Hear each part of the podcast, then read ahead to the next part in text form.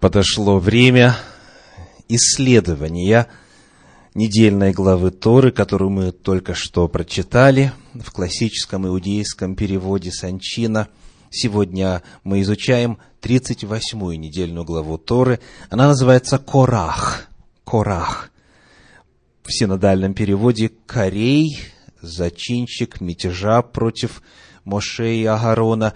И эта недельная глава Торы вмещает в себя три главы из книги Бемидбар, книги числа, главы 16, 17 и 18, числа 16.1-18.32. Сегодня на материале этой недельной главы Торы я хочу пригласить вас ответить для себя на следующий вопрос. Какими были, согласно Торе и в целом Танаху, находившиеся во втором отделении святилища и храма, во святом святых, священные предметы. Что там находилось? Итак, самый главный предмет, самый заметный предмет – это ковчег завета. Ковчег завета. Так он традиционно называется. Давайте прочитаем о нем в книге Исход, книге Шмот, глава 25, стихи 10 и 11. Исход 25 глава, стихи 10 и 11. «Сделайте ковчег из дерева сетим». Сетим – это акация. Сделайте ковчег из дерева акации. Длина ему два локтя с половиной. То есть сколько? Метр 25, что локоть приблизительно 50 сантиметров, значит, 2,5, метр 25, 2,5 локтя. Ширина ему полтора локтя, то есть сколько? 75 сантиметров.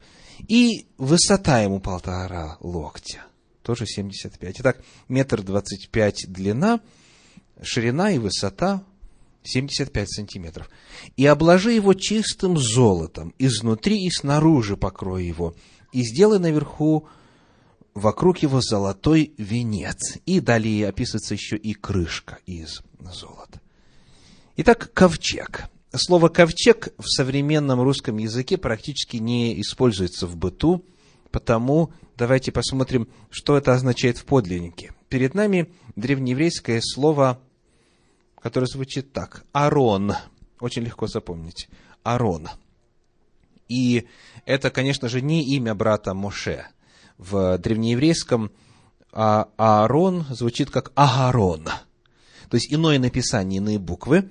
Арон значит ящик, ларец, сундук. То есть речь идет о вместилище, указанных размеров из дерева сетим, которое было обложено золотом, и вот это стояло в центре. Этот предмет мебели святилища стоял в центре второго отделения святого святых. Это первый предмет. Что еще там находилось? Давайте почитаем из 25 главы книги Исход, здесь же рядышком, стихи 16 и 21. Книга Исход, книга Шмот, 25 глава, стихи 16 и 21 сказано, и положив ковчег, откровение, которое я дам тебе. И положи крышку на ковчег завета, в ковчег же положи откровение, которое я дам тебе. Стихи 16 и 25. Ковчег был именно вместилищем чего? Откровения. И вот этот термин очень интересен. Он переводится по-разному в синодальном русском переводе. В древнееврейском это слово «эдут». «Эдут». И оно переводится еще как «свидетельство», «свидетельство», и, как правило, описывает десять заповедей. То есть откровение от Всевышнего, то, что Бог Моисею открыл, то, что Бог провозгласил вслух всего народа, называется вот этим словом «эдут». «Эдут» – откровение или свидетельство. Потому вот этот вот ковчег, он порой называется ковчег откровения или ковчег свидетельства, потому что он содержал этот священный текст. Итак, Давайте прочитаем теперь книга Исход, 40 глава, 20 стих, где описывается исполнение этой заповеди. Исход, 40 глава, стих 20. «И взял и положил откровение, эдут, в ковчег, и вложил шесты в кольца ковчега, и положил крышку на ковчег сверху». Чуть вспомним, как этот эдут выглядел. Книга Исход, 32 глава, стихи 15 и 16. Исход 32, стихи 15 и 16. «И обратился, и сошел Моисей с горы. В руке его были две скрижали откровения». Скрижали идут. Две скрижали откровения, на которых написано было с обеих сторон. И на той, и на другой стороне написано было. То есть, сколько плоскостей было использовано для написания десяти заповедей? Четыре плоскости, да, потому что две скрижали и с обеих сторон. И дальше сказано, скрижали были дело Божие. Всевышний сам их изготовил. И письмена, начертанные на скрижалях, были письмена Божьи. Дальше, к сожалению, по причине отступления израильского народа, когда народ изготовил тельца золотого, и Моисей, сходя с горы, услышал пляски и звук празднования, и затем позже увидел разврат, который творился, отступление от Господа, он взял и разбил эти скрижали. И затем в 10 главе книги Второзакония, в первых пяти стихах, история продолжается. Второзаконие, Деварим, 10 глава, первые пять стихов. «В то время сказал мне Господь, вытеши себе две скрижали каменные, подобные первым, и взойди ко мне на гору и сделай себе деревянный ковчег.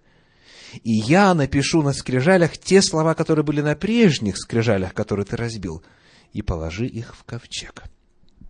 И сделал я ковчег из дерева сетим, и вытесал две каменные скрижали, как прежние, и пошел на гору, и две сии скрижали были в руках моих, и написал он, Всевышний, на скрижалях, как написано было прежде, те десять слов, которые изрек вам Господь на горе из среды огня в день собрания, и отдал их Господь мне, говорит Моше. И обратился я, и сошел с горы, и положил скрижали в ковчег, который я сделал, чтобы они там были, как повелел мне Господь. Вторые скрижали были уже изготовлены человеком, Моше такого же размера, такой же формы, сказано, как прежние, но текст вновь был нанесен рукою Всевышнего. Итак, мы нашли с вами два предмета. Во святилище, во святая святых, во втором отделении. Во-первых, это ковчег. Во-вторых, это десять заповедей. Это две скрижали откровения, которые находились где? Внутри внутри ковчега, внутри этого священного ларца и, соответственно, были невидимы. Дальше. Что еще там находилось? Во святая святых. Давайте посмотрим на книгу Исход, книгу Шмот, 16 главу, стихи с 32 по 34. Исход 16 глава, с 32 по 34. «И сказал Моисей, вот что повелел мне Господь, наполните манною гомор для хранения в роды ваши, дабы видели хлеб, которым я питал вас в пустыне, когда вывел вас из земли египетской. И сказал Моисей Аарону, возьми один сосуд и положи в него полный гомор манны и поставь его пред Господом для хранения в роды ваши. И поставил его Аарон пред ковчегом свидетельства для хранения, как повелел Господь Моисею. Так, третий предмет – это сосуд, определенная емкость с гомором, с мерой манны. И вот эта манна там чудесным образом, не исчезая, не портясь, сохранялась в Божьем присутствии. Ибо сказано, поставь где? Пред Господом. То есть, пред ковчегом свидетельства. Этот ковчег представлял собою Божье седалище, Божий трон. Там Божья святая, удивительным образом визуально являвшаяся благодать, сияние показывалось. Итак, мы нашли три. Что еще было? Вот как раз этот Следующий предмет описывается в нашей недельной главе Торы, которую мы читали сегодня. Это книга «Числа», книга Бемидбар, 17 глава. Мы прочитаем 11 стихов. 17 глава, 11 стихов. «И сказал Господь Моисею, говоря, «Скажи сынам Израилевым, и возьми у них по жезлу от колена, от всех начальников их по коленам двенадцать жезлов, и каждого имя напиши на жезле его. Имя Аарона напиши на жезле Левиином, ибо один жезл от начальника колена должны они дать. И положили их в скинии собрания пред ковчегом откровения, где являюсь я вам. То есть, и положи там, да? И кого я изберу, того жезл расцветет. Итак, я успокою ропот сынов Израилевых, которым они ропщут на вас. И сказал Моисей сынам Израилевым, и дали ему все начальники их, от каждого начальника по жезлу, по коленам их двенадцать жезлов, и жезл Аронов был среди жезлов их. И положил Моисей жезлы при лицем Господа в скине откровения, на другой день вошел Моисей в скинию откровения, и вот жезл Ааронов из дома Левина расцвел, пустил почки, дал цвет и принес миндали. И вынес Моисей все жезлы от лица Господня ко всем сынам Израилевым, и увидели они это, и взяли каждый свой жезл. И сказал Господь Моисею, положи опять жезл Аронов пред ковчегом откровения на сохранение, в знамение для непокорных, чтобы прекратился ропот их на меня, и они не умирали. Моисей сделал это, как повелел ему Господь, так и сделал. Добавился еще один предмет. Итак, у нас уже есть ковчег, есть десять заповедей на двух скрижалях, есть манна и в-четвертых, расцветший жезл. Что еще там находилось? Читаем из книги Второзаконие, из 31 главы, стихи с 24 по 26. Второзаконие, Деварим, 31 глава, стихи с 24 по 26. Когда Моисей вписал в книгу все слова закона всего до конца, тогда Моисей повелел левитам, носящим ковчег завета Господня, сказав, «Возьмите сию книгу закона, и положите ее одесную ковчега завета Господа Бога вашего, и она там будет свидетельством против тебя. Итак, еще один предмет какой? Книга закона, то есть Тора, свиток Торы. Свиток Торы также был размещен там, во святая святых. И у нас в синодальном переводе сказано положить ее одесную ковчега завета Господа Бога вашего. И слово «одесную» вновь в современном русском языке не используется. Да? Поэтому давайте посмотрим другие переводы. Вот, например, современный перевод под редакцией Кулакова, перевод Торы, вот как он выглядит, говорит, возьмите этот свиток закона и положите его рядом с ковчегом завета Господа Бога вашего. Обратили ли вы внимание, как описывается расположение свитка по отношению к ковчегу? Рядом. Еще раз прочитаю. «И положите его рядом с ковчегом завета Господа Бога вашего». А современный перевод Торы, который осуществлен российским библейским обществом, говорит так. «Возьмите этот свиток, наставление, и положите его при ковчеге договора, с Господом, вашим Богом, он останется там, как свидетель против вас. Итак, одесную в одном переводе, дальше рядом в другом переводе и, наконец, при ковчеге в третьем переводе. Что же в подлиннике? Перед нами древнееврейское слово «цад». «Цад» дословно означает «сторона». И все. То есть, не указано какая. То есть, где-то, рядышком, с какой-то стороны, соответственно, с одной из четырех. Спереди, сзади, справа, слева, мы не знаем. То есть, хотя слово «одесную» в старорусском означает «с правой стороны», «одесную справа», в подлиннике это не уточняется, с какой стороны лежал. Итак, мы нашли с вами пять предметов. Повторим. Ковтег, скрижали, манна, жезл и книга закона. Вот это были предметы, находившиеся во святая святых.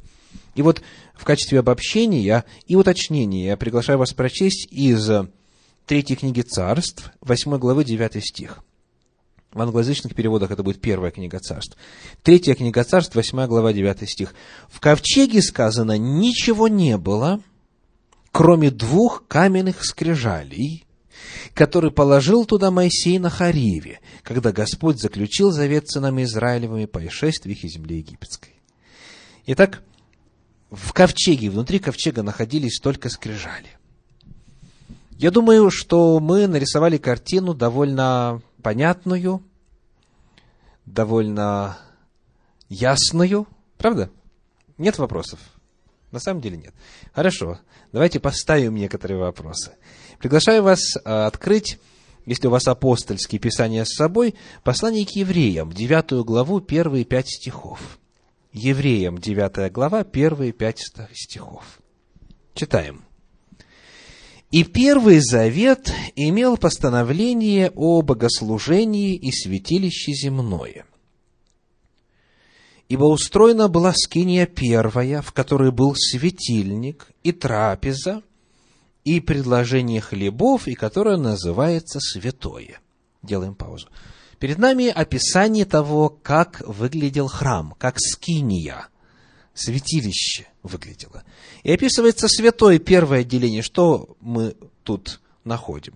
Светильник минора и трапеза, и предложение хлебов.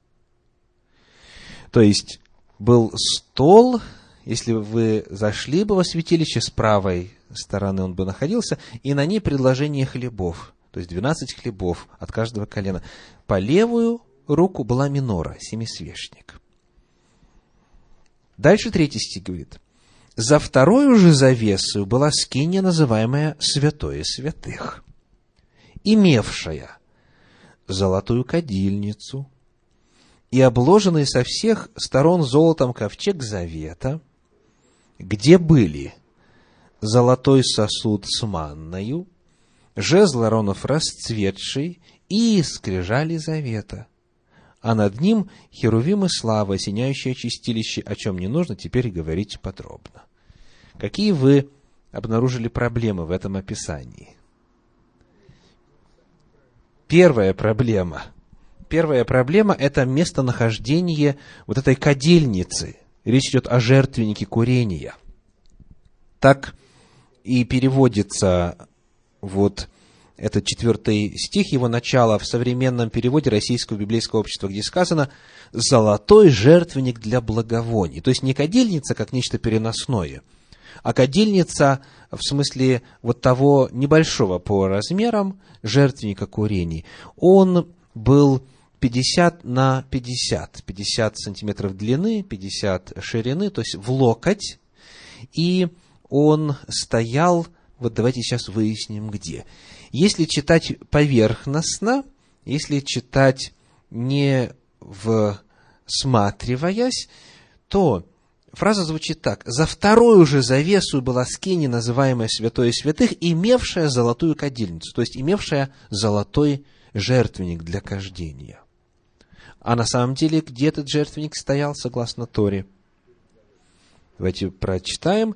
Книга Исход, 30 глава, 6 стих. Исход, или Шмот, 30 глава, 6 стих. Сказано, «И поставь его», то есть вот этот жертвенник курений золотой, поставь его пред завесою, которая пред ковчегом откровения, против крышки, которая на ковчеге откровения, где я буду открываться тебе.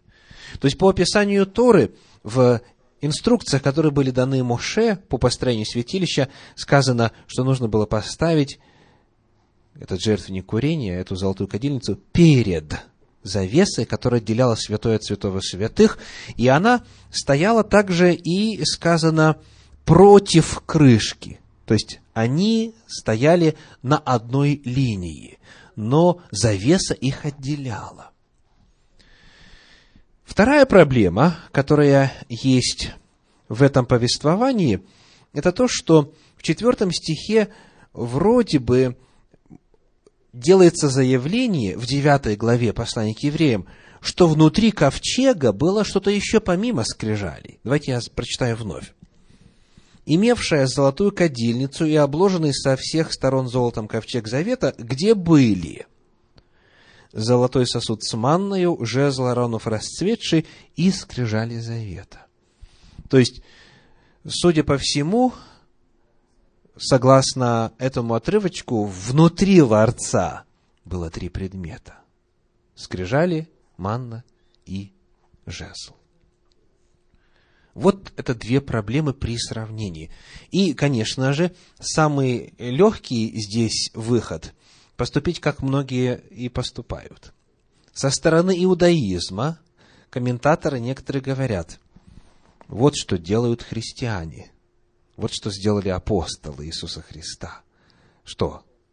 Исказили текст Святой Торы, исказили текст Танаха и в угоду своим каким-то целям взяли и переставили предметы во святилище. То есть вот с точки зрения иудаизма можно услышать обвинение в адрес христиан, поскольку послание к евреям – это книга, традиционно считающаяся христианской, хотя написал его еврей, да, апостол Павел или, или Шаул. Со стороны христиан иногда можно встретить заявление вот о чем. Смотрите, как ошибались авторы Ветхого Завета. Они все неправильно нам описали. И если бы не апостол Павел, которого считают автором послания к евреям, то мы так и жили бы в неведении о том, что же там было на самом деле. Почему? Потому что христиане смотрят на всю остальную Библию сквозь призму ее последней части, то есть так называемого Нового Завета. Третьи говорят – Библия – это выдумки. Верить ей вообще нельзя. Почему? На лицо противоречие. И эту позицию занимают скептики, критики Священного Писания, атеисты там и прочее, прочее. То есть, вот это три главных позиции, которые широко распространены э, по той причине, что у нас на лицо трение между двумя описаниями. Что вы думаете? Есть ли противоречие? Есть ли разногласие? Как это понять? Что же было на самом деле? И так далее. Давайте попытаемся сегодня разобраться. Вопрос этот может и показаться техническим, но он принципиален. Принципиален потому, что либо Библия – это Слово Божие, либо нет. Соответственно, либо ей можно доверять, либо нельзя доверять. Это также важно для иудео-христианских отношений. Если с подозрением относиться к книгам, традиционно считающимся священными в той и другой религии, то тогда, к сожалению, вражда, наверное, не скоро закончится. Ну и потому давайте попытаемся выяснить, во-первых, где на самом деле находилась кадильница. Что касается повелений данных Моше, мы уже с ними ознакомились. Сказанное, повторяю, книга Исход, 30 глава, 6 стих, «Поставь его пред завесою, которая пред ковчегом откровения, против крышки, которая на ковчеге откровения, где я буду открываться тебе».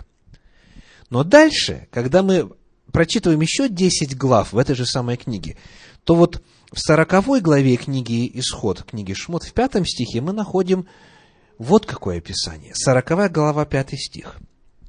Сказано, «И поставь золотой жертвенник для курения пред ковчегом откровения, и повесь завесу у входа в скинию». Что вам нарисовалось? Где, согласно этому месту Торы, стоит золотой жертвенник? И читаю еще раз. «И поставь золотой жертвенник для курения пред ковчегом откровения». Здесь завеса не упоминается вообще, как будто ее и не было. То есть, в рамках самой Торы у нас есть вроде бы два разных описания местоположения ковчега и по отношению к нему золотого жертвенника. То есть, иными словами, вопрос здесь не в том, что Тора и апостольские писания друг другу противоречат, а вопрос в том, что есть какая-то загадка в тексте самой Торы, которую нам с вами нужно попытаться сегодня разгадать. В одном месте завеса упоминается, в другом нет.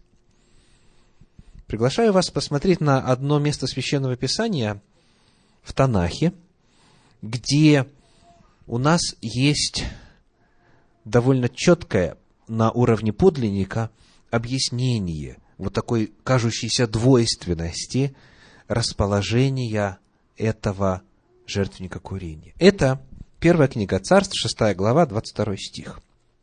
Первая Царств, 6 глава, 22 стих, или в англоязычных переводах это будет первое, первое царство, в русскоязычных третье царство, третье царство 6.22. Сказано так. «Весь храм он обложил золотом, весь храм до конца, и весь жертвенник, который пред Давиром обложил золотом».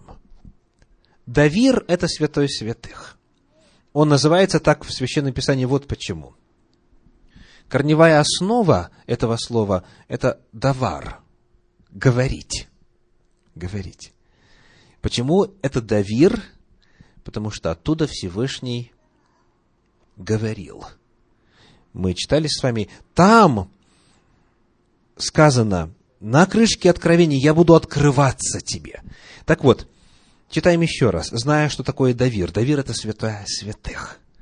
Весь храм он обложил золотом, речь идет о храме Соломона, весь храм до конца и весь жертвенник, который пред Давиром обложил золотом. Вновь, при прочтении синодального перевода мы видим проблему, потому что сказано, что пред завесу, а тут пред Давиром, то есть пред ковчегом откровения.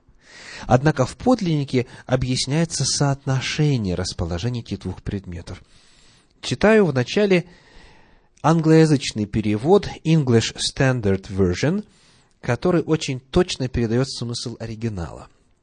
Сказано, Also, the whole altar that belonged to the inner sanctuary he overlaid with gold. Также и весь алтарь, который принадлежал внутреннему отделению святилища, он обложил золотом. Вот эта фраза чрезвычайно важна. Алтарь, который что? Принадлежал внутреннему отделению святилища, то есть святая святых. В подлиннике используется такая фраза. Вот то, что здесь переведено как that belonged, или который принадлежал, в подлиннике звучит так. Ашер ле давир. Ну, уже после стольких пятниц изучения древнееврейского вам теперь будет грех не перевести эту фразу. Значит, ашер что означает? Который, ашер, ле, что такое ле? Это принадлежность, да? Ле – принадлежность, направление. Так? Ашер ле давир, то есть, который к Давиру или направление Давира, который в данном случае функционально связан с Давиром, которой принадлежала золотая кадильница. Почему? Все на самом деле объясняется в Торе очень ясно. Когда поднимался дым курения золотого жертвенника – Цель этого дыма курения была в том, чтобы через отверстие, которое оставалось между верхним краем завесы и потолком святилища, чтобы через это отверстие попасть куда? Во святое святых и наполнить святое святых, чтобы этот дым курения оказался на ковчеге завета. И это было символом того, что вот та принесенная жертва во дворе святилища – угли, которые использовались для того, чтобы разложить на золотом жертвеннике и на нем затем вот из мелко истолченный порошок для фимиама, для воскурения, что эта жертва является основанием для возможности нам молиться Всевышнему. Ибо сказано в Танахе, да направится молитва моя, как фимиам, пред лице Твое, Господи, в воздеянии рук моих, как жертва вечерняя. Когда приносилась жертва, утром и вечером жертва постоянная, жертва тамид, тогда угли от этой жертвы выносились во святое, там располагались на жертвеннике, и фимиам поднимавшихся оказывался где? Ледавир. Он был функционально связан со святым святых. Итак, ошибки нет никакой, напротив, напротив, тот, кто писал послание к евреям, в отличие от многих современных исследователей, которые видят здесь просто противоречие, потому что не исследовали и не разбирались, он очень хорошо знал, как это все там стояло и почему оно сказано вот именно так, что не сказано, что там стоял этот золотой жертвенник, а сказано, что святая святых эта скиния имела. Имела. То есть этот жертвенник служил. Есть ли разница между словом имела и располагалась или находилась? Конечно. Конечно. В послании к евреям не говорится о том, что жертвенник золотой или эта золотая кадильница – стоял во святом святых. Нет. Используется фраза в точь в точь, повторяющая Танах. Ашер ле давир. Итак, мы с вами разрешили первую проблему. Вторая. Что находилось в ковчеге? Что находилось в этом ларце? Я снова прочитаю для вас эти стихи, которые мы исследуем стихи 3 и 4 в 9 главе послания к евреям, только я прочитаю их целиком, чтобы вы попытались проследить структуру предложения. Читаем. «За вторую же завесою была скиния, называемая Святое Святых, имевшая золотую кадильницу и обложенный со всех сторон золотом ковчег завета, где были золотой сосуд с манную, жезл Аронов расцветший и скрижали завета? Удалось ли вам найти ответ на эту загадку? Вопрос тогда такой. Фраза «где были» к чему относится? Где были золотой сосуд с манную, жезл Аронов расцветший и скрижали завета? Грамматически эта фраза «где были» в нашем русском синодальном переводе может быть согласована со словом ковчег или со словом святая святых. Еще раз читаю. За вторую же завесу была скиния, называемая святая святых, где были, где были золотой сосуд с манною, жезл Аронов расцветший и скрижали завета. Правильно описано? То есть, если мы возьмем и соединим фразу, где были с ковчегом, тогда получается противоречие. Но грамматически в этом нет нужды. То есть, коль скоро упоминается в рамках одного и того же предложения, это важно подчеркнуть, два объекта, два местоположения, с какой стати выбирать то, которое противоречит Писанию? Конечно же, читая контекстуально, читая в контексте всего священного писания фразу «где были» нужно привязать не к ковчегу, а ко второму отделению. На самом деле там все это находилось. И здесь все перечисляется в полном соответствии, во-первых, с Торой, во-вторых, с Танахом в целом. Таким образом, кадильница не находилась, а принадлежала святому святых, потому что служение ее было направлено на ковчег завета. А вот эти предметы, золотой сосуд с манной, жезл Аронов расцветший, они находились не внутри ковчега, а находились во святом святых. Таким образом, мы с вами находим, что нет нужды придерживаться первой точки зрения и вставать на сторону тех представителей иудаизма, которые считают, что Тора святая и Танах были искажены в угоду христианским воззрениям. Нам также нет нужды подозревать, как делают некоторые христиане Тору и Танах в том, что там неправильно было написано, раз теперь уже апостол дал правильное описание. И, конечно же, в-третьих, никоим образом мы не имеем права сказать, что в Библии на примере вот этих мест есть разногласия. Нет, разногласия только лишь кажущиеся, и причина – недостаточное исследование. К великому сожалению, есть много любителей задать вопросы, вместо того, чтобы посвятить время поиску на них ответов. Можно много вопросов задать, можно много проблем обозначить. И вот так же и прикрываться ими, не желая повиноваться Слову Божию, которое истинно и неизменно. Потому мы с вами здесь, в Центре изучения Торы, можем прийти к выводу, который разделял автор второго послания Петра. Первая глава стихи с 19 по 21. Второе послание Петра, первая глава стихи с 19 по 21. И при том сказано, мы имеем вернейшее пророческое слово мы имеем вернейшее пророческое слово. И вы хорошо делаете, что обращаетесь к нему, как к светильнику, сияющему в темном месте, которое, не, доколе не начнет расцветать день, и не взойдет утренняя звезда в сердцах ваших, зная прежде всего то, что никакого пророчества в Писании нельзя разрешить самому собою, ибо никогда пророчество не было произносимо по воле человеческой но изрекали его святые Божьи человеки, будучи движимы Духом Святым. Итак, это вернейшее, достовернейшее пророческое слово.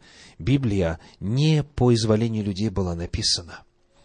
Второе место из второго послания Тимофею, третья глава, стихи 16 и 17. 2 Тимофею, третья глава, 16 и 17 стих. «Все Писание богодухновенно. Все Писание, Библия целиком богодухновенно и полезно для научения, для обличения, для исправления, для наставления в праведности. Да будет совершен Божий человек ко всякому доброму делу приготовлен. Библия истинна, не противоречива и целостна. Священные Писания, которые начались Моисея, продолжались и заканчивались в конце первого века нашей эры Иоанном, Божьим рабом, пророком. Потому сегодняшнее исследование для меня в первую очередь ценно тем, что оно удаляет ненужные сомнения из умов тех, кто пытается читать, исследовать, изучать Священное Писание когда у нас есть возможность увидеть гармонию, непротиворечивость, тогда это наполняет нашу душу новой мерой уверенности в том, что Слову Божию во всей целостности его можно доверять. Аминь.